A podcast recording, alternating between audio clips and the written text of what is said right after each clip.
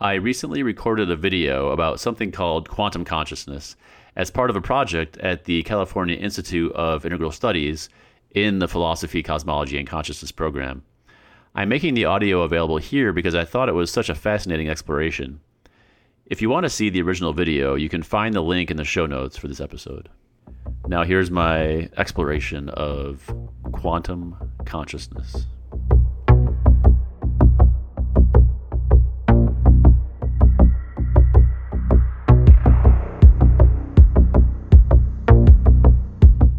Welcome to Cosmic Intelligence, a podcast where we explore the intersection of philosophy, cosmology, consciousness, and emerging technologies like artificial intelligence. If you're new here, I'm Chad, a philosopher, technologist, product manager, yoga teacher, and attorney based in Los Angeles.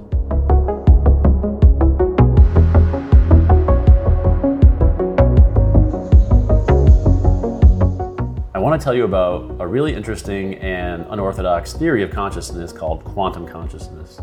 This is a theory that was proposed by the physicist Roger Penrose in the 90s and then evolved in his collaboration with this doctor, Stuart Hameroff, throughout the past few decades into where we are now. And I want to tell you a little bit about it. The theory basically says that consciousness in the brain is arising out of the quantum realm inside the millions and billions of proteins that are inside the neurons of the brain. So let's unpack that a little bit. Before we get into the details, I want to just bring in artificial intelligence. This theory of consciousness is highly relevant to the larger conversation that we're having right now about artificial intelligence eh, as we go through this kind of AI revolution. So, the explosion of AI right now has been raising all sorts of interesting questions. Can machines become intelligent? Can they become super intelligent? Can they can we achieve artificial general intelligence? Can a machine become self-aware, sentient, conscious? What is consciousness? These are all interesting questions that are coming out of this artificial intelligence conversation. It seems to me, and Roger Penrose agrees, that you can't have true intelligence without some form of consciousness. And that's part of why I think we need to look more closely at these theories and approaches that we're taking to artificial intelligence. Without consciousness, there's basically no artificial general intelligence, there's no superintelligence. And so I think, as we'll see, that means that superintelligence and these things are pretty far off, actually. Before we get into quantum consciousness, let's first take a step back and explore some of the prevailing theories of consciousness. So, probably the most common and the most widely held theory of consciousness is a materialist theory of consciousness, which says that consciousness somehow arises out of the neurochemical processes in the brain, and we don't really know how that happens, but that seems to be the case, right? So, a consciousness is seen as basically an epiphenomenon of the brain. One of the big problems or challenges with the materialist view of consciousness is that it bumps into what we call the hard problem of consciousness. And the hard problem of consciousness is there seems to be some phenomenological experience of being you. When you eat a strawberry or you drink a delicious beverage or you are in awe of the night sky, these, these things are producing a, an experience in the brain that's not just analytical processing. It seems to be some kind of something higher level in a sense. So, how is that possible when what we're talking about is basically this metaphor of the mind as a machine, as a series of neurons that are firing and synapses that are firing, and, and like how does that actually produce these experiences of consciousness? It's a big question that doesn't really have an answer. Not only that, but the current approaches to artificial intelligence are based on this theory of intelligence, this theory of mind, seeing it as basically a computer that is operating in a neural network in the brain. And so artificial intelligence is basically modeling this neural network, and that's why we have machine learning, which is a neural network. And that's why that's what's kind of driving these large language models and generative AI ChatGPT, Midjourney. This is all based on this approach to consciousness and the brain and intelligence. And so it's interesting because uh, the theory, I think, among a lot of AI researchers is that if we can just produce enough of a com- complexity and enough of a large enough data set driving a large enough data model and a large enough uh, neural network, then somehow true intelligence and even consciousness will arise spontaneously somehow. So that's the current approach to artificial intelligence, and that's the materialist worldview that's driving that theory of consciousness. The alternative theory of consciousness is called panpsychism or idealism, depending on where you're coming from. And this is the view that consciousness is fundamental and everything is made of consciousness. And so our entire experience is within consciousness. And the brain is basically inside of consciousness, the body is inside of consciousness, emerging out of it. And so the brain, because there seems to be this correlation between brain activity and consciousness, it, all it is is it's a, like a radio receiver that's tuning into the broader consciousness that's out there. So that's that's panpsychism or idealism. It's actually quite an old worldview. It goes all the way back, you know, thousands of years. For example, in India, the Yog Vedantic uh, view, the uh, Hindu view, basically, is that everything is consciousness. So this is a very old kind of view of the brain and the mind and, and that kind of thing. So that's the second alternative view of consciousness. And that brings us to quantum consciousness. Quantum consciousness is kind of the middle way. So Roger Penrose and Stuart Hameroff, they're, they're trying to essentially make the case for a form of idealism or panpsychism by sort of getting there through materialist quantum physics. It's a very elegant, in a way, and, and creative solution to bridging the gap between these two theories of consciousness and of mind. In order to talk about quantum consciousness, we need to spend a few minutes talking about quantum weirdness or the ways that the quantum world is very strange.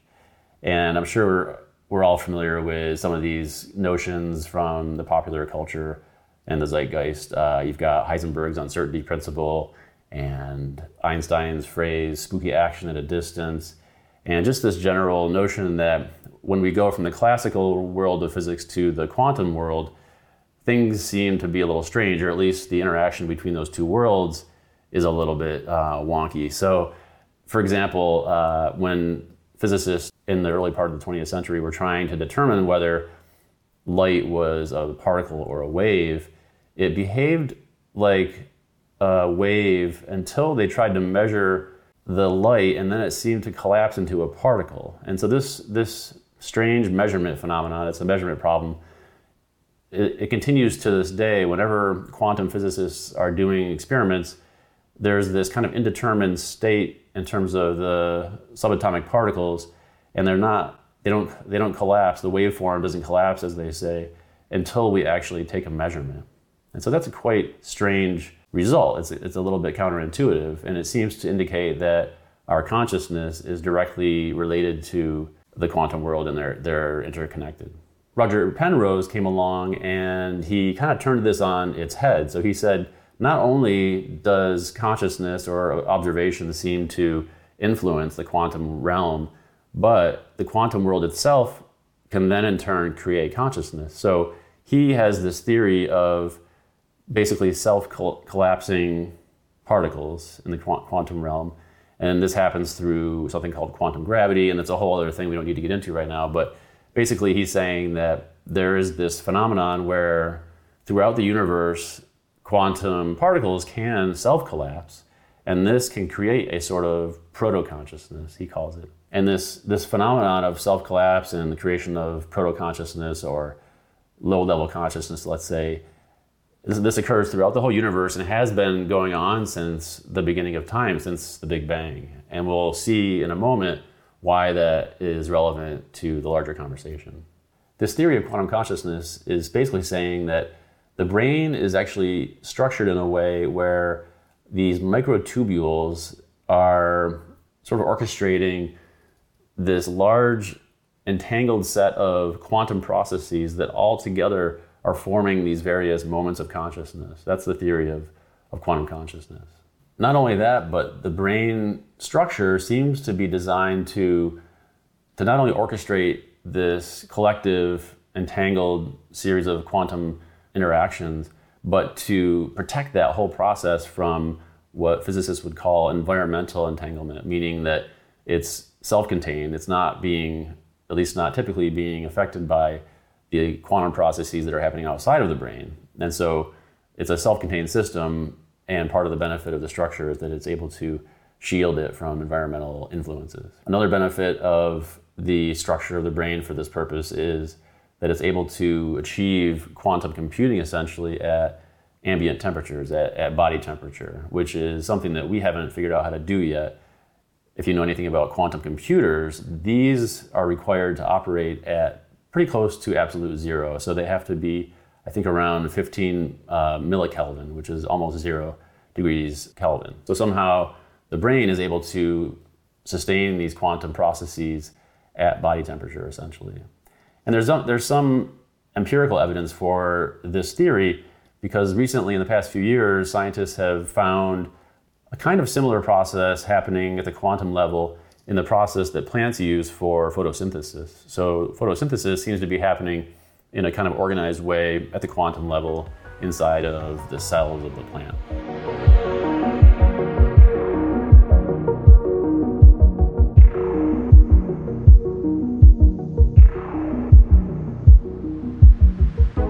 So, what's really incredible about this theory, one of the many things that's incredible about it, is that it seems to suggest that that biology and life basically evolves in a way is driven by this inclination or you could say desire for the proto consciousness to kind of self organize into more complex structures to achieve higher and higher levels of consciousness. That seems to be part of the implication of this theory, and that makes a lot of sense. I think if we look at the evolution of nature and the, the genesis of the cosmos, we can see this, this process unfolding basically, where, where life is counteracting entropy and creating increasingly complex structures that are uh, finding increasingly creative ways to burn energy to create higher levels of consciousness.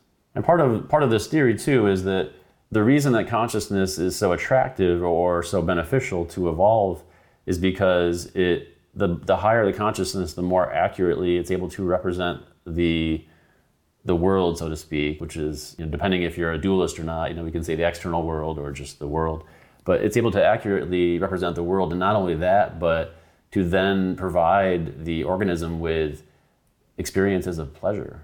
And this is something that further drives um, increasing evolution. And in essence, evolution is the pursuit of positive experiences. And it's this is great too because again, going back to the yogic philosophy, the one of the views in the tradition of yoga is that the purpose of, of life is to has two purposes. It's to evolve and to enjoy, to celebrate. And so this theory seems to confirm that in a way. That's quantum consciousness in a nutshell. There's a lot more to it, but that's that's the essence of it. I want to talk for a moment about this idea of computability and talk about the reason that this whole theory is relevant to the larger conversation about artificial intelligence as well. One reason to be skeptical about the ultimate success of the current approaches to artificial intelligence is that the current approaches assume that the mind is an algorithm, that the mind is a computer, and this is because one of the godfathers of artificial intelligence, Alan Turing, had this attitude. So back then, everyone kind of saw this is back in the early part of the 20th century, everyone saw the, the brain and the mind and consciousness as simply computation. What is a computation exactly? So, a computation is essentially something that's solvable with an algorithm. Mathematics is a good example, uh, formulas, that kind of thing things that are very easily sort of linear and, and analytical are, are computable in essence. But there are things that are non computable. For example, uh, determining whether a very large number is a prime number or not. That's non computable, which means that a, a, an algorithm would probably never reach a solution given any amount of time. And so there are these these things. This is a whole other topic that's very deep, but there's there's these problem sets that are non-computable. And part of the advantage of quantum consciousness is that it, it too is non computable in the positive sense, which means that it seems to indicate that the con- that consciousness itself is not limited to strictly being an algorithm. It, it seems to go so much beyond that. The human mind seems to be able to solve problems that are non computable, or to at least take a non algorithmic approach to problem solving. And this bears out if you simply reflect on your own experiences, your own way of solving problems. You might begin on one train of thought and follow that to a certain point and then realize you need to jump up a level and question the assumptions of that. And then you might take a different tack and go a different direction on a different train of thought. And then you might jump up a level from there. And then you might compare those two. And, and that might t- sort of reveal to you what was wrong with that approach to the problem. And then maybe you'll take a break and you'll take a shower or you'll meditate or take a nap or um, something like that where suddenly the solution to the problem just spontaneously emerges and pops into your head. And this is such a common thing that it, it's even got a name. It's called abductive reasoning. And this is the kind of thinking that is very common in our experience, but very hard to emulate or implement in a artificial intelligence system today, given the current approaches. Because this is the case, it seems like we may need a new approach to artificial intelligence, and maybe that's quantum computers, since they do operate in the quantum realm in the same way that this theory is proposing our, our consciousness does. And so maybe that's one avenue of, of uh, research that we could pursue using quantum computing for achieving artificial intelligence. Quantum computers have shown a lot of promise because they are able to do very high level parallel processing they may not be non-computable. They may they may still be algorithmic at the end of the day, but they're able to do this high-level parallel processing through the quantum uh, mechanical realm, and that's allowing them to to find the prime factors of very large numbers and to simulate nature. These are things that they seem to be good at doing. So it could be an interesting place to do some research, at least, into the viability of, of AI through quantum computing. With this theory, there are still a lot of open questions. It's relatively new. None of it has really been experimentally verified. It's not even close to any kind of empirical support. But uh, it's promising, it's interesting, it takes a novel approach, and it suggests a lot of avenues for research. Another thing it doesn't really get into so much, from what I've read, is where memory is stored, how mem- memory works, and so that's another kind of unanswered question with this theory. But I like the way that it is sort of bridging the gap between materialism and idealism. In fact, it's either a very elegant solution to bridging the gap between materialism and idealism or panpsychism, or it's it's a way of trying to get to panpsychism and idealism, but clinging on very tightly to materialism. So I can't quite tell which it is based on my research, but it, either way, it's really interesting and I think it's it's time for us to explore a new approach to these questions of consciousness. And I really love this idea that consciousness and life is evolving to create the conditions for ever increasing uh, levels and ever increasing complexity of consciousness itself. So this this idea that consciousness and life in the universe is basically uh, organizing everything partly for that purpose and partly to enjoy as well as evolve. I'll leave you with this interesting side note. Roger Penrose feels very strongly that quantum physics as a whole is a kind of a stopgap theory on the way to something more elegant and powerful.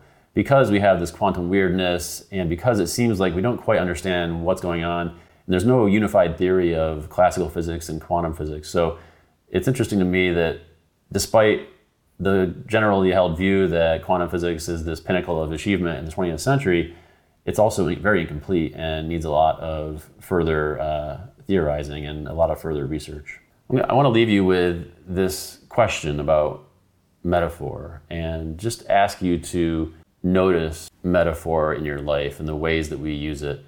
There's no doubt that we currently live in the age of the computer metaphor. So almost everything seems to be seen through the lens of computer metaphor.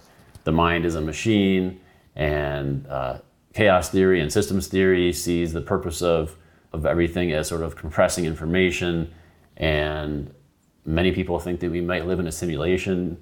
These are all things that are very much inside of this computer metaphor, and I think metaphors can serve, serve a beneficial purpose, but at the same time, it's so important for us to constantly be vigilant and notice where this metaphor is coming in and where it might not be totally uh, accurate or where it might not be serving a purpose. So just I leave you with that. Just notice, just notice metaphor and, in your life and, and where it's being used and whether it's being used appropriately. Whether quantum consciousness turns out to be a viable theory, there's no doubt that with quantum physics and everything we know about science right now, that we are intimately connected to everything else.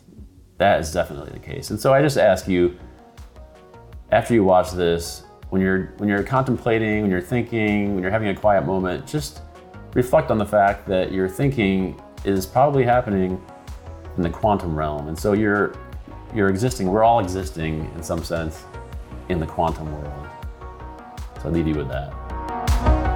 So if you have any comments or questions about this, I would love to hear from you. You can contact me. You'll find all the links to everything in, in the show notes for this episode. Thank you so much for listening, and I'll see you next time.